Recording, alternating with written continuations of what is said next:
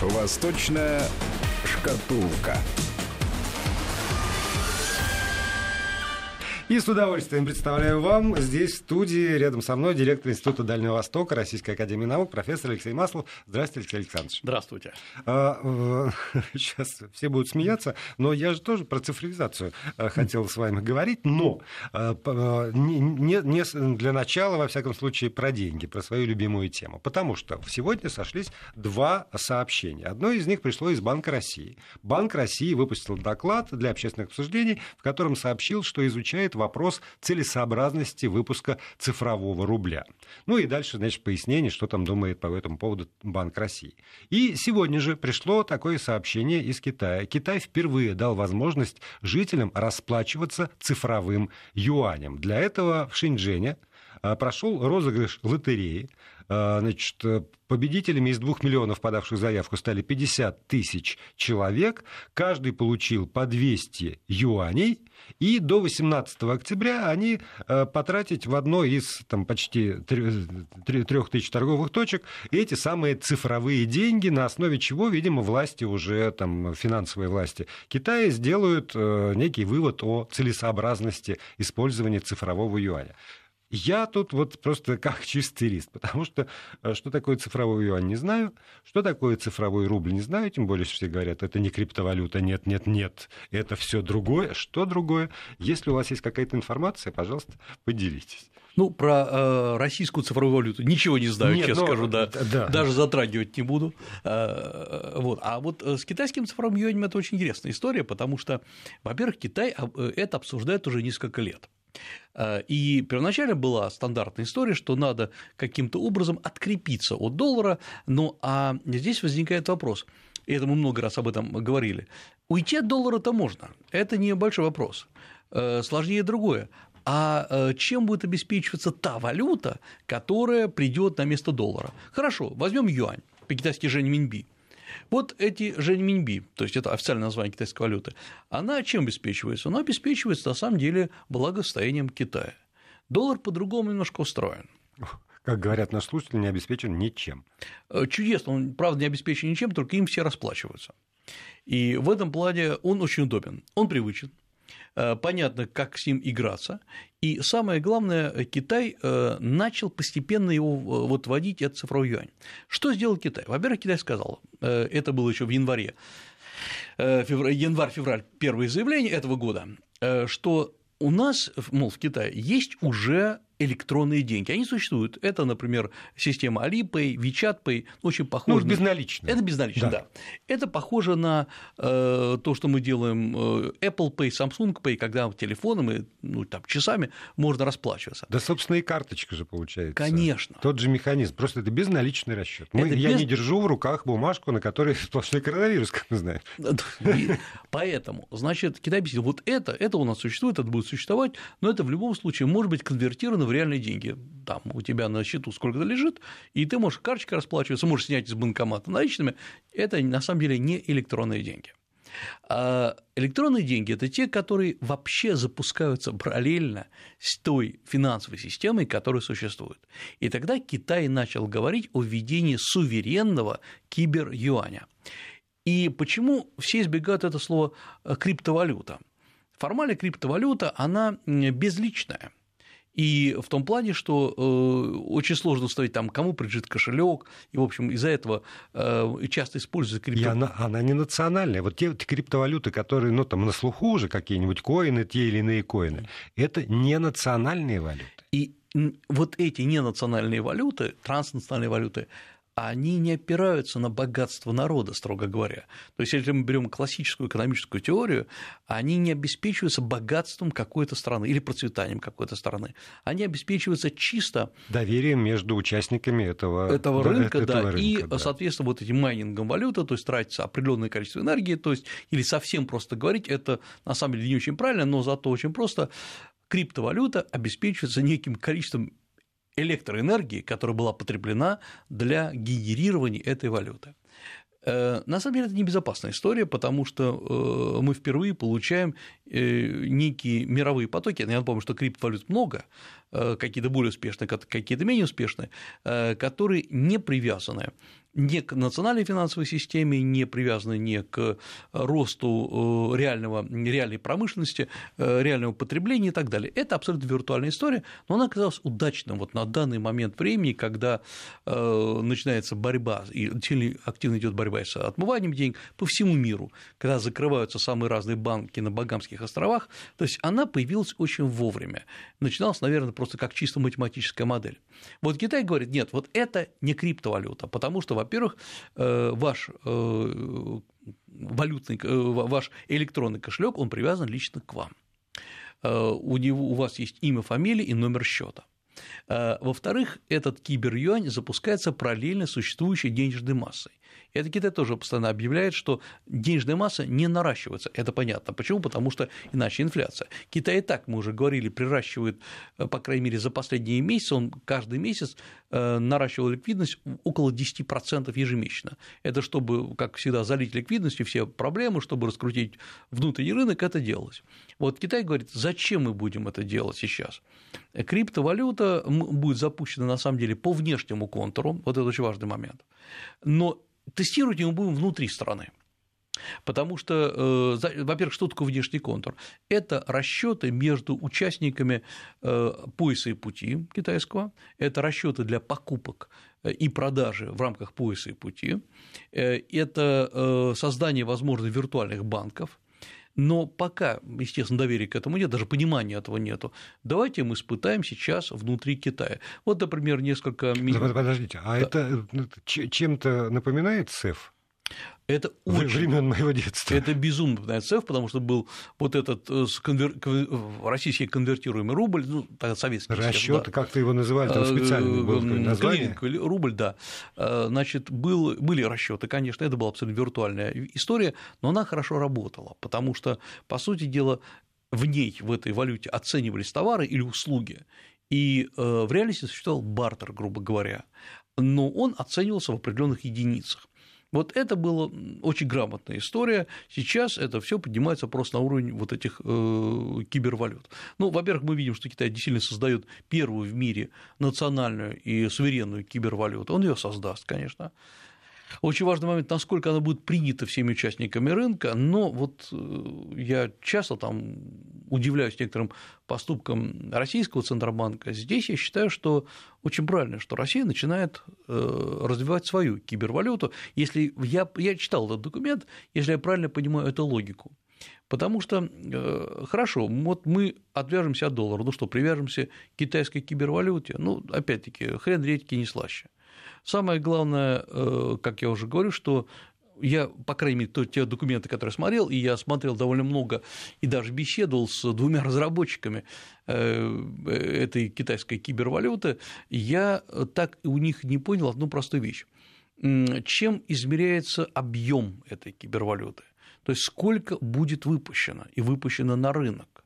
Но тоже, поскольку они говорят, и те, и другие, как бы и, на, и наш ЦБ, и китайцы, насколько я понял, опять же, из прочитанного, что вот это вот все равно там обеспечивается так же, как юань и там обычный рубль, национальным достоянием, там вот богатством, национальным богатством именно государства. То есть все равно не, не, некое э, ограничение существует. Э, если а, это обеспечено вот в российской части, я согласен, правильно. Это, то есть есть это даже не ограничение, а есть э, материальное измерение денег. Это крайне важный момент, потому что если материальное измерение денег исчезает, э, эти деньги должны базироваться либо на удобстве расчетов, доллар классический, либо должны базироваться, безусловно, на мощи отдельно взятого государства или группы государств, евро, классическая история.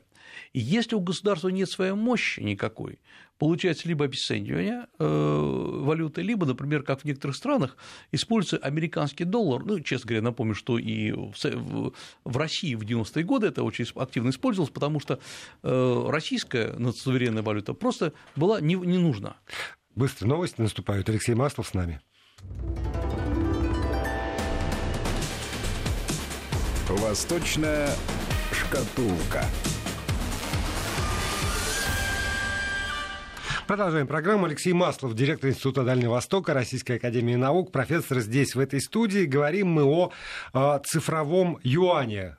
Да, э, да, все правильно. 10 Значит... миллионов, между прочим, раздали. Э, ну, 10 миллионов. Какая чепуха для Китая? Слушайте, э, я же не Китай. Я когда вижу 10 миллионов написано, это внушает мне сразу некое уважение. Нет, ну все, все понятно. Э, что такое 10 миллионов? Значит, напомню, город Синдау, 9 миллионов жителей, там выявлено вот совсем недавно, позавчера, вчера, 5 случаев коронавируса, причем концентрировано. И за, за несколько дней до этого еще было 10 выявлено. Так вот, принято решение 9 миллионов человек протестировать за 5 дней. Поэтому не пугайте нас цифрами. С этим как раз все нормально. Значит, вот э, киберденьги, зачем они нужны в Китае? Они нужны для того, чтобы действительно Китай сейчас прощупает, как отвязаться от э, доллара и как э, привязать к себе страны пояса пути. Но возникает еще один вопрос – это расчетный центр в любом случае, вот мы же все прекрасно да. понимаем, что есть э, система SWIFT, через которую деньги проходят, э, и сейчас, например, Россия и Китай многие платежи, насколько я понимаю, пускают мимо SWIFT, если идут платежи в национальных валютах. То есть система готова внутренних расчетов, но э, нужна теперь единица измерения. Вот Китай предлагает свою единицу, и Россия правильно, на мой взгляд, сейчас срабатывает, что начинает предлагать свою э, единицу. Да, конечно, еще раз говорю, страны по экономическому параметру не, не равны, но идея правильная. Но все равно это попытка э, конвертацию без доллара осуществить. Да. Найти другую платформу, хорошо, цифровую, математическую, какую угодно, но для того, чтобы можно было сравнивать условный там цифровой юань и цифровой рубль, минуя обязательно сравнение его э, с долларом. С долларом да. Потому что сейчас все все равно так или иначе через доллар. А, правильно, но э, меня смущает и в том, и в другом случае смущает такая история доллар был очень хорош тогда, и он остается хорош, что тут скрывать, э, когда он эм, базировался на колоссальной мощи США не только экономической, но политической, военной и так далее. Сегодня, например, в чем проблема, мы тоже об этом говорили, юань сегодня э, занимает в мировых расчетах менее 2,3-2,5%, а ВВП Китая 16, 16-17%. То есть есть жуткий разрыв. Китай говорит, что вот вы не пускаете наш юань, хорошо, ну что нам делать? Мы вводим тогда свою расчетную систему, потому что юань, э, популярность юаня не соответствует популярности э, нашей экономики. Более того, посмотрите, что Китай, э, что юань укрепляется последние угу. несколько недель. Это здорово, но на самом деле, если мы посмотрим логика процесса, она чудовищна до 21 века. Вот мы сегодня там весь день э, рассуждаем о цифровизации, неважно, образовании еще чего-то, но посмотрите, хорошо, был э, доллар американский, его в конце концов тоже можно э, сделать цифровым, будет юань китайский, почему мы не думаем над созданием мировой расчетной валюты, которая объединила бы несколько систем, и которая бы не опиралась на инициативу одной отдельно взятой страны. Вот это меня несколько пугает, потому что то, о чем мы много раз говорили, э, смена американского лидера на китайского лидера, она, да, меняет приоритеты, меняет как бы группы сторонников и группы подкормленных стран, но она но, не но меняет логику процесса. Принцип не да. меняет, да. Но для того, чтобы э, там, задуматься или договориться о введении некой вот э, там, расчетной валюты, надо, чтобы договорились. О, нет, сейчас это невозможно. Сейчас это вот. просто невозможно. А, а это невозможно. Не, не, вот. невозможно. Ну, хотя, например, я считаю, что Россия и Китай могут договориться. Э, я думаю, что здесь во многом упорство проявляет скорее Китай, чем Россия. Потому что Китай всегда, это всегда стандартная история, Китай делает так, чтобы он был над всеми. И все остальные могут присоединяться или не присоединяться. Это стандартная политическая культура Китая, она была всегда. Нет, извините, это еще и традиция, потому что ну, если, да. если мы вспоминаем там вот эту э, СЭФ, э, Совет а, экономической да, да, взаимопомощи, да. если бы не было во главе э, Советского Союза с его собственным мощью, все равно вот и от главы распространяется от э, там, США при доминирующем экономическом положении, и от главы распространяется доллар. И Китай, в общем, в той же совершенно парадигме и логике рассуждает. Но там мы, мы хотим, может быть, там, занять место США, да. но от главы будет распространяться. А то, о чем вы говорите, это как раз вообще принципиальная смена. Это когда нет вот над да. А есть исключительно горизонтальные связи, когда на горизонтальном уровне происходит нечто. Вот. А такого человечества ну, знала, конечно, локально в, раз, там, в, в прошлые времена, но в, в новейшей истории нет. Я согласен. Более того, я абсолютно согласен с тем, что Китай пользуется советскими схемами во многом, там, доводя их до ума, как бы дотачивая. А, но в любом случае, э, пока Китай не предложил новые схемы. А, хотел бы э, рассказать, вот просто у нас есть еще время, да, да, о нескольких парадоксах, которые вот произошли на этой неделе. Эм, во-первых, парадокс э, борьбы э, США с Китаем. Один из парадоксов проявился вот только что опубликованы некоторые новые данные о торговле. В чем, да, в чем была задумка Трампа, как мы знаем, да, задумка Трампа была сделать так, чтобы вы, ну, первая идея – это Э, скорректировать дисбаланс в торговле между США и Китаем. Я напомню, что США, ну, так и было, э, покупали в Китае больше, чем сами продавали. Соответственно, возникал постоянный торговый дефицит. Это безобразие, говорил Трамп, э, они отбирают у нас, китайцы отбирают у нас наши рабочие места, мы сами можем все это производить. И вот прошло ну, почти там, 4 года, на носу выборы, и оказалось, что по последним данным торговый дисбаланс между США и Китаем вырос на 40%. Ну, тут я, значит, я подкидываю идеи да. для предвыборного штаба Трампа. Если мы возьмем сентябрьскую статистику и будем исключительно к ней обращаться, то получается, что, конечно, экспорт из Китая в США вырос на 20,5%. 24,7%. Но, да, но импорт из США на 24,5%. Да. И тут тенденция, понимаете, Трамп задал, если мы возьмем сентябрьскую Трамп задал тенденцию все-таки потихонечку, но вот сокращается. Правда, когда берешь абсолютные цифры 44 миллиарда и 13 миллиардов, тут как-то лучше про них не говорить штабу Трампа. Вот, вот то-то оно. То есть, значит, э, давайте признаемся честно, первичная задумка не удалась за 4 года, там, за 3 года, за 2 года можно очень серьезно перестроить. Да, причем отчаянной борьбы. Да, такой. отчаянной очень борьбы. Э, соответственно, вывод такой: либо, э, как говорится, не сработало, то есть от Китая невозможно отвязаться, и не, не так все просто получилось, либо задумка была основная не отвязать свою экономику от Китая, а ударить по Китаю так, чтобы Китай отвязать от всех других стран. Вот да, это, это первый парадокс, с которым мы сейчас вот столкнулись буквально этой неделе. Ну, извините, тоже да. иллюстрация. В этом смысле, может быть, чего-то он и добился, потому что мы знаем, товарооборот России и Китая снизился на, на 2%. Да. Вот, э, и за первые три квартала э, даже вот импорт российских товаров и услуг Китая сократился на целых 3,8%. И вот это вот на фоне роста США меня наталкивает на грустные размышления. Эм, правильно, это очень грустное размышление. Я еще добавлю к этому, прямо по цифрам, что вообще при общем падении мировой торговли э, экспорт из Китая, из Китая вырос на почти 10%, ну а импорт вырос на 13,2%. То есть, грубо говоря, в Китай какие-то страны, какие там, понятно, угу. стали поставлять больше, чем поставляли да. до этого. Российский импорт упал. Импорт, э, экспорт, российский да, экспорт да, Китай, да, да. да, упал. Вот это как раз э, заставляет задуматься. Я поясню, в чем здесь дело. Есть, на мой взгляд, структурная проблема, о которой никто не хочет задуматься, и которую, на мой взгляд, не очень понимают участники, крупные участники рынка, министерства и так далее. Россия торгует с Китаем. В то время, как мы много раз говорили, нет никакого общего Китая. Есть регионы Китая, с которыми торгуют.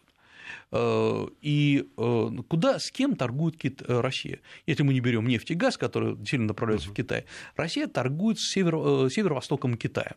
Регион Тунбэй, то есть, собственно, который и приводится северо-восток, это Харбин, там Шиньян, я имею в виду города, соответственно, провинция Хунцзян и так далее, Ляонин. КВЖД по-прежнему. КВЖД, вот это и есть российский кусок. Вот с ним Россия торгует. Через это возятся товары. Основная масса товаров возится именно таким образом. Но теперь Все, это запомнили. А теперь вспомним, если кто-то может в интернете посмотреть, карту, как Китай прокладывает э, свой пояс и путь. Значит, китайский пояс и путь, или берем сухопутный, ну, понятно, морской не затрагивает Россию, все это уже убрали. Сухопутный, он проходит из центра Китая и идет, э, грубо говоря, по карте э, влево-вверх, то есть мимо российской границы, и он оставляет вот этот северо-восточный регион пустым, потому что не это задача Китая. Э, основной путь китайский – это и на э, запад, на, туда, на юго-запад, или, наоборот, на северо-запад, вниз по карте. Э, северо-восток, который является контактной зоной, остается обнуленным. Вот это первое, что надо понимать. Он не явля... он... Китай не тоже заинтересован, это вторичная, если не третичная проблема Китая. Поэтому а мы говорили о том, что в Китае, Китай как бы разделен на куски, и каждый регион отвечает за торговлю своим регионом. Там юг всегда торговал с США, с Великобританией, центр обычно торгует с Монголией, с Центральной Азией.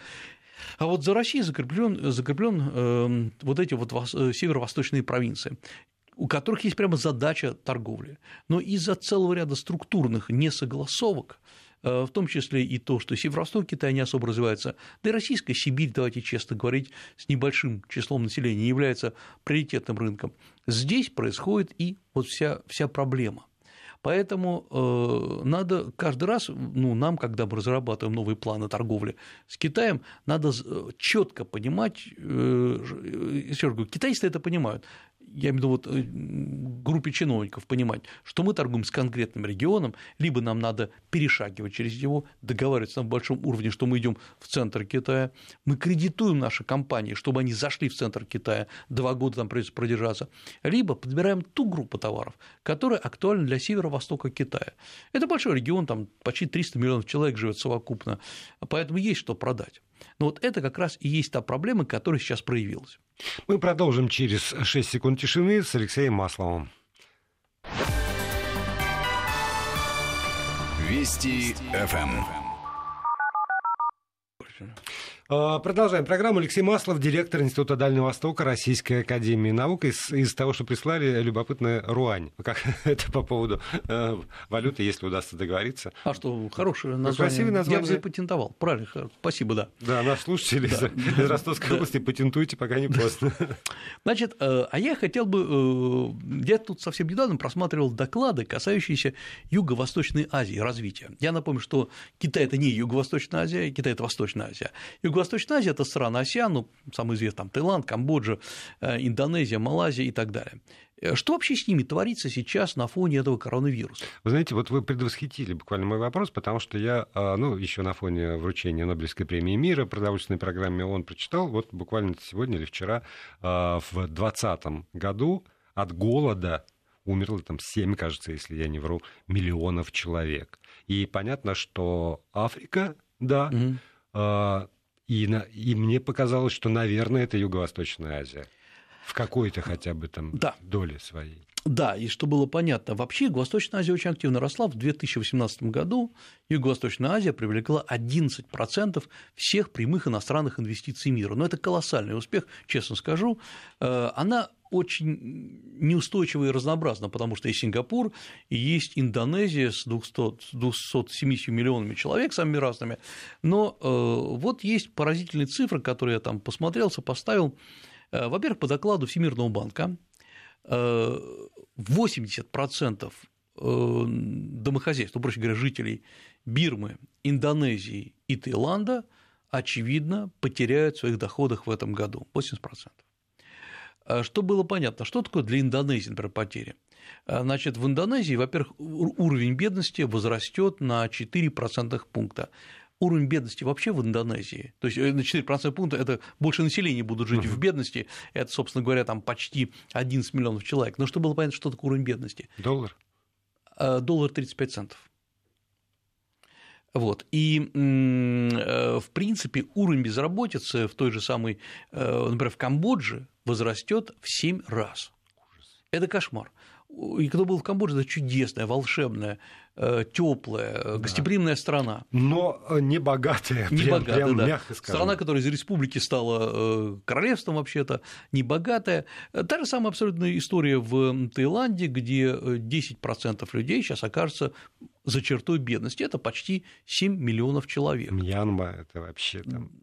Это, еще, по-моему, страшнее, чем Камбоджа. Это еще страшнее. Вообще, в принципе, надо понять, что уровень бедности э, в Камбодже, э, например, который определялся долгое время 1,9 доллара, почти 2 доллара, стал более 50%, то есть больше половины населения будут жить за чертой бедности.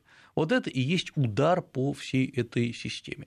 Это довольно э, системе Юго-Восточной Азии. В Сингапуре там немного получше, но в целом надо вот что понимать.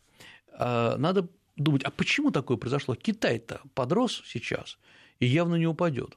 А потому что эти страны, они имели, так называемую, зависимую экономику. Э, внутренний рынок, он очень маленький, он зависит от туризма, зависит от э, товаров и услуг, прежде всего услуг, которые оказывают эти страны другим странам. Свое производство невелико, оно направлено на самообеспечение. Э, а в Таиланде, например, долгое время была и до сих пор есть такая политика, э, почти невозможно создать иностранное предприятие, э, ну, чтобы сохранить все в экологической чистоте, как нравственной, так и чисто вот физической чистоте.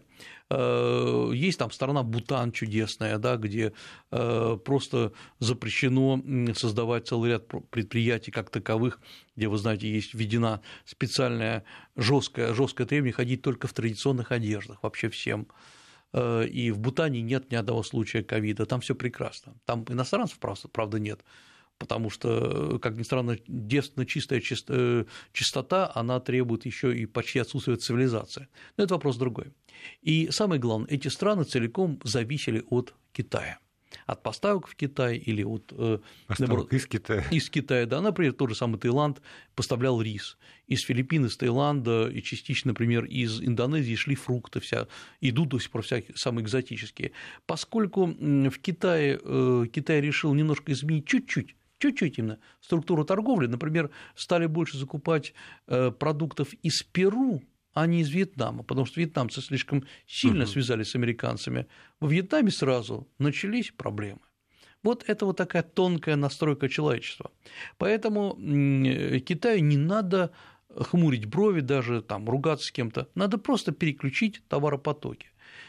Я не хочу сказать, что вся Юго-Восточная Азия завалилась из-за Китая, это не так, там понятно, что есть масса других проблем, но самая главная проблема, там, на мой взгляд, это очень низкоквалифицированная рабочая сила. И это как раз вопрос об образовании. И то, что сегодня мы там обсуждали, много раз говорили, в принципе, Та же самая Камбоджа э, тратит сейчас 1,9% ВВП на образование. Это очень мало. Э, Мьянма больше выделяет, там 2,5%, но, э, в принципе, из-за очень низкого стартового, э, как сказать, капитала практически люди, которые выходят из школ, из университетов, они не могут использоваться для серьезного международного бизнеса. Это ладно школа университета, еще же там до, до, до старшей школы и до университетов добирается, по-моему, какой-то минимум миниморум, потому что да. вот э, то, то, что мне показалось, что, ну, как это у нас называлось, ЦПШ, церковно-приходская, да. вот, вот на этом уровне, там, ликвидация безграмотности. Ну, там, э, под навесом дети и, значит, учат их считать, писать массово. А дальше э, как-то как сложится судьба. А потому что эти страны решили э, во многом, ну, поскольку, понятно, население не самое образованное, то даже в тех же университетах создать такие курсы, которые ну, адекватны населению.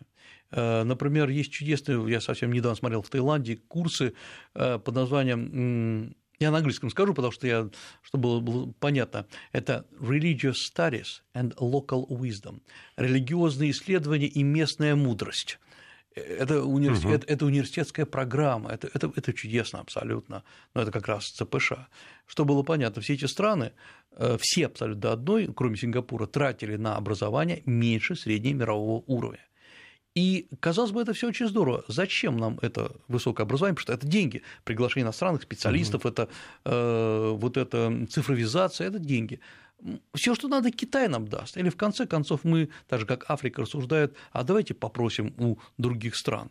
Э, но как только начинаются вот такие девиации в экономике, оказывается, что никто помогать не будет. Местная система образования либо срабатывает, либо нет. И вот там как раз и зашла речь о цифровизации. Я поясню, почему это важно.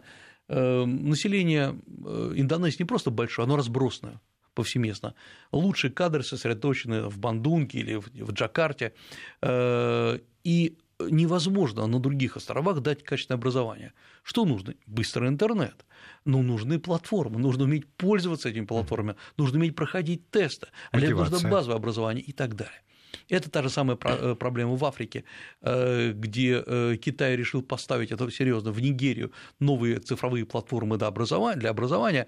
Нигерийцы сказали, отлично, давайте. Потом оказалось, что даже высшие чиновники не умеют ими пользоваться, компьютеры есть, софт туда загнан, а на какие кнопки щелкать они не понимают. Вот это и есть опасность низкого уровня образования. Поэтому как раз цифровизация – это один из выходов. Но самое главное, для того, чтобы пользоваться, тоже надо научиться людям э, щелкать по кнопкам. Вот это сейчас самый главный вопрос. Ну да, и вот э, на базу должно лечь. В этом смысле, когда вот там у нас спорят, то я отчетливо понимаю, что должна быть действительно база, на которой ложится э, цифровизация как инструмент. Вот, а понимаете, мы путаем... И не более того, не, инструмент, инструмент для. Вот, вот для чего там, как, это уже зависит от поставленных целей и от рук, в которые попадает инструмент. Так мы э, путаем просто две вещи. Из-за чего идут споры? Мы путаем э, цифровое преподавание как получение информации, это прекрасная среда, и образование как воспитание человека. Компьютер не воспитывает, mm. это правда. Поэтому они, да, они разделены, они должны быть разделены. Более того, они идут параллельно. В конце концов, чтобы приобрести какой-то навык, как говорят у сейчас, прокачать свои скиллы, mm-hmm. для этого э, не нужен большой преподаватель. А для того, чтобы воспитать члена общества, социализировать, без личного общения никогда не обойдешься. У нас с вами, знаете, две минутки осталось, и я хотел вас еще вот э, про что спросить. Значит, есть прекрасная группа BTS в в Корее. Там. Они супер популярны, там их в армию пытались забрать, общество сказало, нет, ни почем не отдадим. И тут лидер этой группы э, на одной из церемоний вспомнил э, э, о бесчисленных жертвах военного конфликта, война, значит, корейская 50-го года, продлившаяся три года. И на него обрушились в Китае так, за то, что он, я процитирую даже, проигнорировал благородные жертвы китайских солдат во время Корейской войны, да. что от него там от, все рекламные контракты, от него отписались китайские фанаты. Там, там правда такое болезненное восприятие Корейской войны? Да, ну, во-первых, потому что и китайские добровольцы там участвовали. Более того, э, ну, там... Знаете, по... наши участвовали в Анголе. У нас нет такого восприятия ангольской а, войны. Китайцы считают, что это была справедливая война, и самое главное, вообще там погиб еще сын Мао Цзэдуна, Мао Ани, он погиб на этой войне. И э, Китай, как всегда, реагирует. Есть святые вещи, которые нельзя трогать. Там тайваньский вопрос, тибетский вопрос, э, вопрос японской оккупации Китая, вопрос участия китайских добровольцев в Корее. Э, потому что э, Китай считал сказал, э, что ну, на самом деле там же предлагали Советскому Союзу тоже вмешаться. Но Сталин сказал, что если китайцы хотят воевать, пускай воюют. Конечно, Советский Союз стоял за спиной э, китайских добровольцев, и э, там советская техника тоже была. Но самое главное, китайцы положили очень много жертв, как они считают, за освобождение корейского народа от, от американского империализма. Ну, меня, знаете, что больше всего поразило? Как раз, ну, я бы понял, если бы там в газете появилась статья, его бы развенчали. Там даже бы э, дали приказ э, расторгнуть рекламные контракты. Но когда просто вот эти вот фаны в ТикТоке отписываются, китайские да. дети отписываются. Нельзя каждому ребенку дать приказ, значит, где-то Нельзя, вот потому, внутри это потому есть. Потому что родители говорят, ты чего? Вот у нас есть святое. Да. Вот есть там Холокост, есть фашизм, борьба с фашизмом, и есть борьба китайских добровольцев. И это все действительно да. вот на уровне семьи, каких-то каких очень локальных традиций делается. Для да. меня совершенно невозможная вещь. Спасибо большое. Алексей Маслов был сегодня с нами и, надеюсь, вернется еще.